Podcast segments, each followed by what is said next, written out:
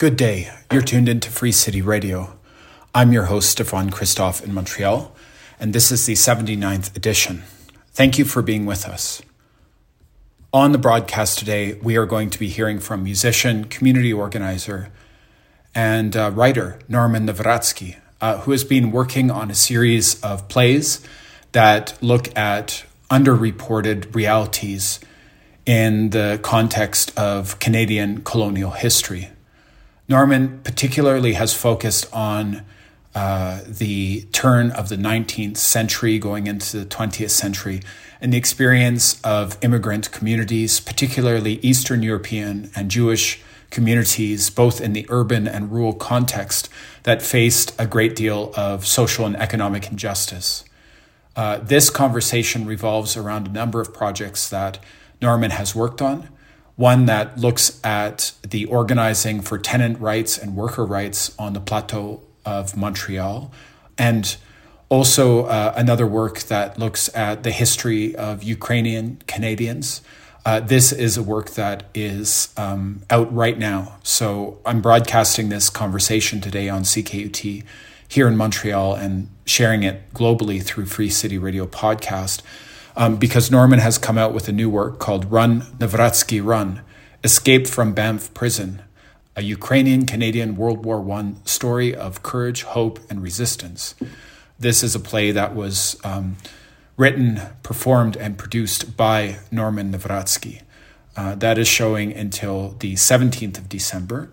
So please look it up, um, and uh, it will be screening on YouTube. Um, just look up Norman Nawrocki I thought this was an opportunity to highlight a bit of Norman's works, uh, his historical perspectives on the importance of deconstructing uh, mythologies about um, Canada. And so here's our conversation on Free City Radio.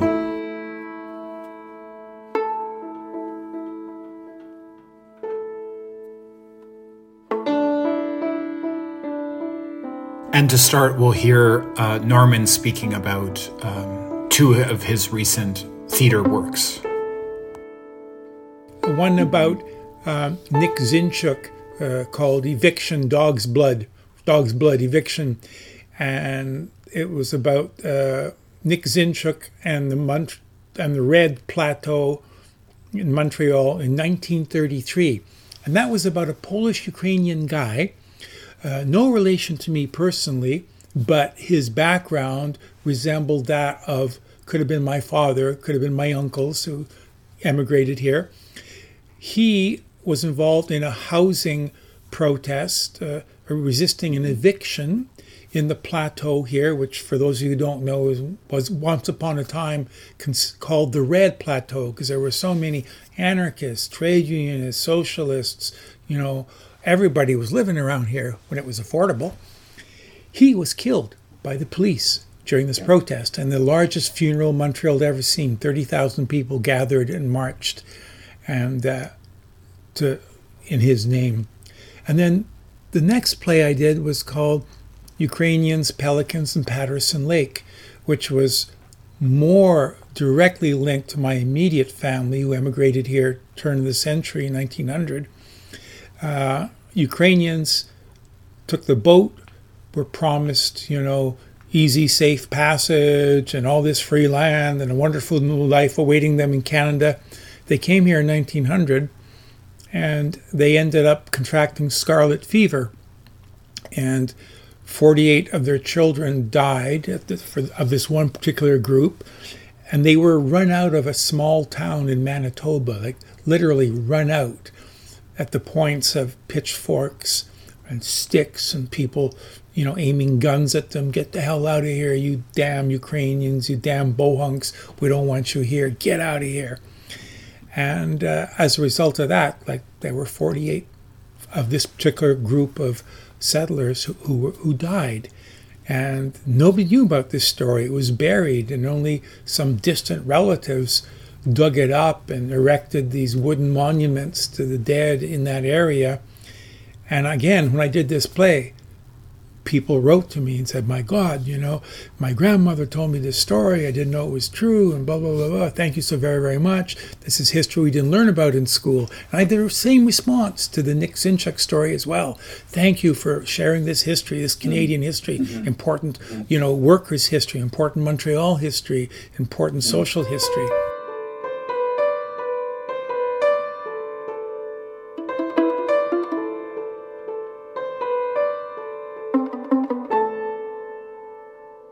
Well, underlying all this is sort of the Anglo Saxon uh, sentiment of racial superiority that we were we are the promised people. When they emigrate when the Anglo when English Scottish settler colonial colonial settlers came to North America they were the dominant presence right? They they dominated the land the people the animals the, everything didn't matter if you were First Nation, whoever you already been here, didn't matter. We are the superior race.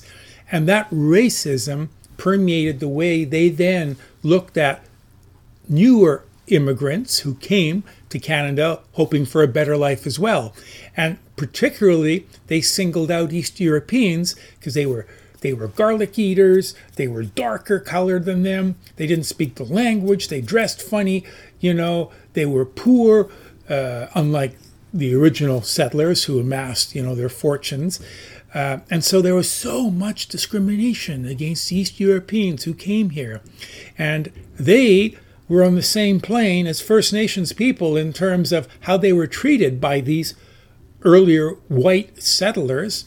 And uh, there's so many stories I could tell you that my family has told me, and even to this day keeps telling me about how First Nations people and Ukrainian people were basically you know, under the same heel of white colonial settlers who had come here, you know, earlier. And they were working together on the railways and in the factories and, you know, on the farms, First Nations people and Ukrainian people. And there were some interesting bonds that were forged there. Anyway, that's another story. I'll tell that a little bit later. But for now, keeping that in mind, that they encountered all this racism and they wanted a better life. They had come from East Europe, many of them, uh, because they were persecuted, because they had no freedom, they had no work, they had no food, they were starving, and they came here for a better life. So among them were, quote unquote, you know, radicals. Among them were people who had gone to school, had an education, had done reading, had done thinking, had no, learned about these social movements and were actively involved in Ukraine, in Poland, in Romania, you know, in Hungary. And they sparked a lot of the original union organizing within these Eastern European immigrant communities in places in, like Montreal and Winnipeg. And here in Montreal, in this red plateau, once upon a time, there were more than a dozen labor halls, Jewish reading circles, there were radical newspapers, uh, there was radical theater, there were radical bookshops, not just one or two, but many, depending on the language. And there were all these papers that were published, and people were reading them. And they were talking about workers' rights, and they were talking about tenants' rights, and they were talking about racism, you know, and how to fight it. Um, so that kind of was the context where a lot of this organizing and resistance movements took place, but always in the shadow of this racism, this anti East European racism. They called them, you know, stupid bohunks, Ukrainian black bastards, you know, all kinds of names. It's mm-hmm. unbelievable.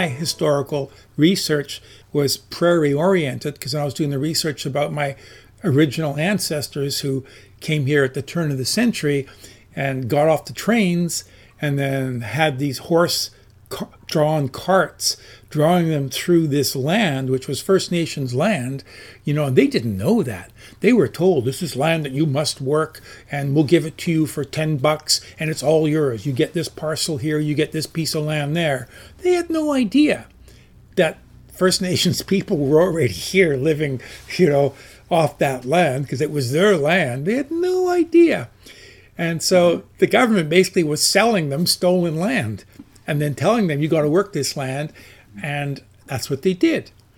And in the process of working the land, they befriended First Nations people who were around and they ended up working together and they ended up talking about sort of common oppression under you know under the english these angliki these anglo-saxon settlers the, the earlier settlers the wealthier settlers um, so that was one place where there were links forged, but you can't say, oh, there was a movement of resistance. No, it didn't happen like that, especially on the prairies. People were separated by miles and miles and miles of, of forest and, you know, the, you know, wilderness that, you know, they couldn't hang out with each other. It was very, very difficult. You know, there were times, like stories passed down in my family, where the First Nations people saved people's asses, saved you know the the colonials, the settlers' asses. I mean, they showed them how to grow food. They showed them how to forage in the forest. They showed them how to you know beat you know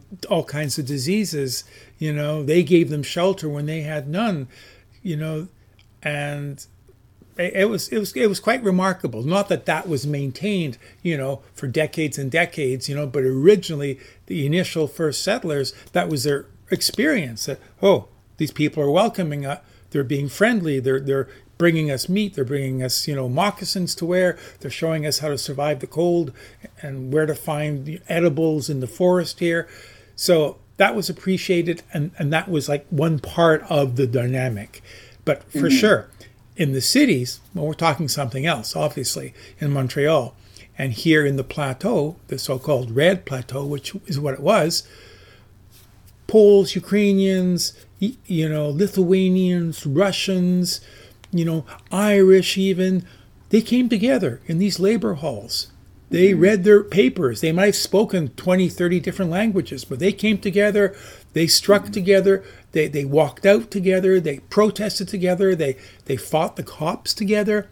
The eviction protests where Nick Zynchuk, poor Nick Zynchuk, was killed, that protest drew 2,000 people blocking mm-hmm. St. Dominic Street between Duluth and de Bullion.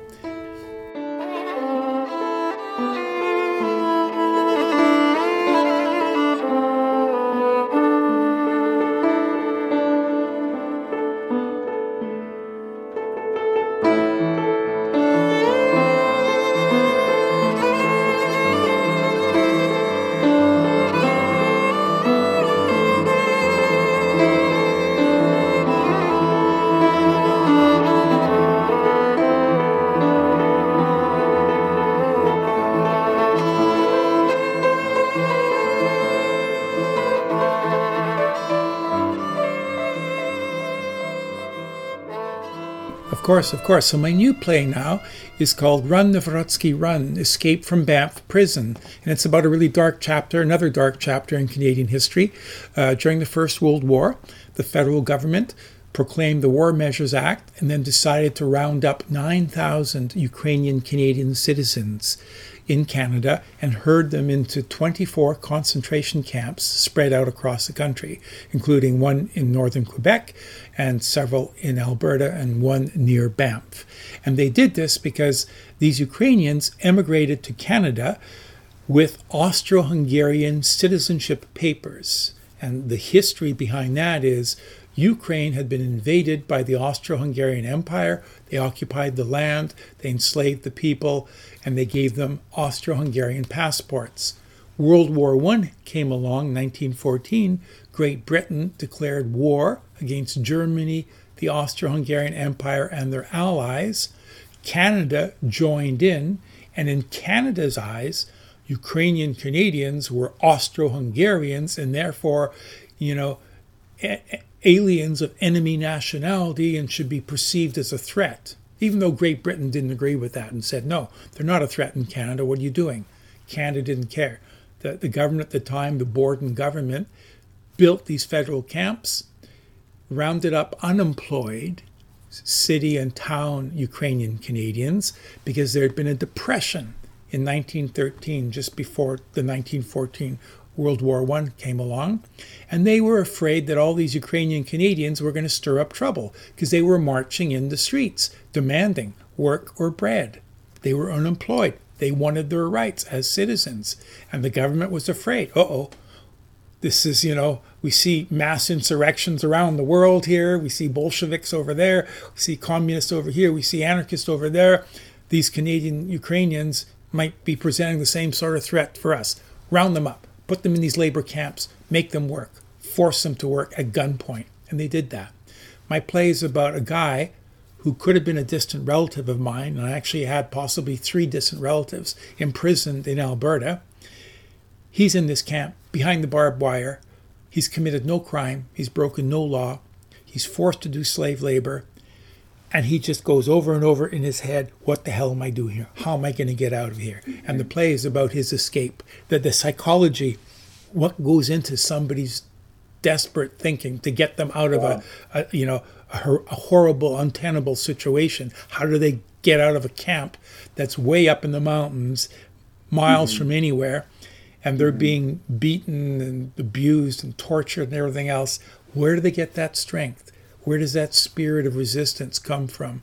And in my play, his grandmother, his Baba, appears to him in dreams and she works her magic and she actually helps him plot, plan, execute his escape. So the play awesome. we filmed here in Montreal, um, and it's going to go online Saturday, December the 11th until Friday, December 17th on my YouTube channel. It's free. I'll be asking for donations because I had to pay for this myself, but it's free to watch. Um, and it's called Run Nawrocki Run Escape from Banff Prison. And you Google my name, Norman Nawrocki, N A W R O C K I. You'll find my YouTube channel. You'll find the play. Watch it. Give me some feedback. I love to hear from people. It's only 40 minutes long and it's got tons of original music. I play music with my sister as well. So we have traditional Ukrainian folk music and my original compositions. You've been listening to a conversation with Norman Nawrocki, uh, who worked on a project uh, recently called Run Nawrocki Run Escape from Banff Prison, a Ukrainian Canadian World War I story of courage, hope, and resistance. This play uh, is showing right now. Just look it up on YouTube. Uh, Nor- you can search Norman's name, Norman Nawrocki. His last name is spelled N A W R O C K I. Um, thanks so much to Norman for being on the program today. This has been the 79th edition of Free City Radio. I'm Stefan Christoff in Montreal. If you like what you've heard, please tell a friend. Um, you can encourage them to subscribe to the podcast, um, Free City Radio. And um, yeah, you can find us on Apple Podcasts. You can write me anytime at stefan.christoff at gmail.com. I'm on uh, Twitter at Spirodon, S-P-I-R-O-D-O-N.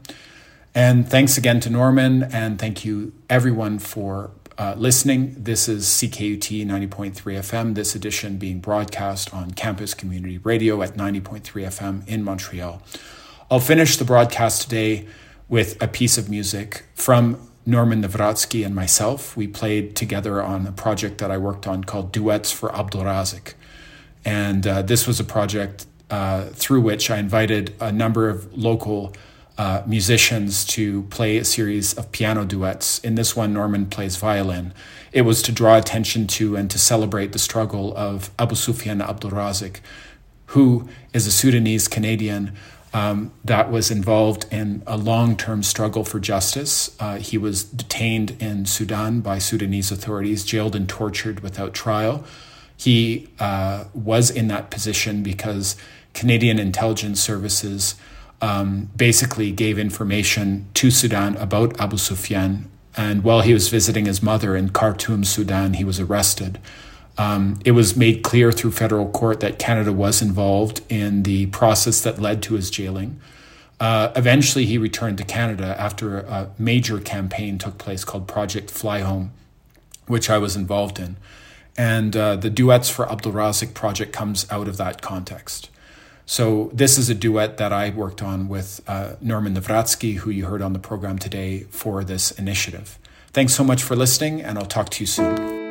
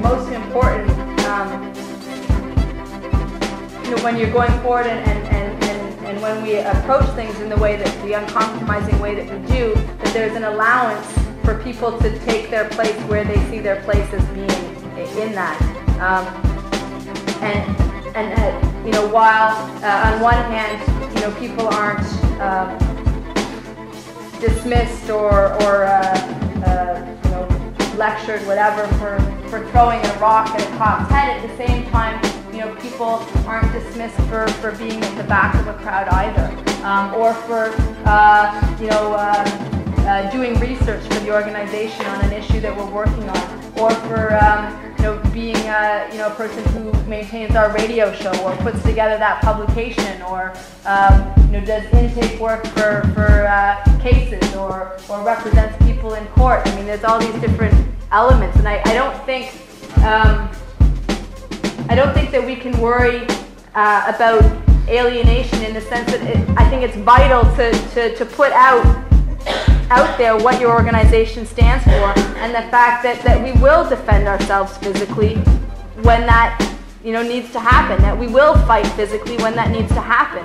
Because otherwise people don't know what they're signing on for. Otherwise it's a lie. Um, and people have to be able to make that decision because it's fair and just for that person but also because we have to you know we want people who agree with us to come to our organization. We don't want to have to deal with um, you know, debates around these issues when that is solidly and wholly and conclusively, you know, how we operate and what our orientation is. So like,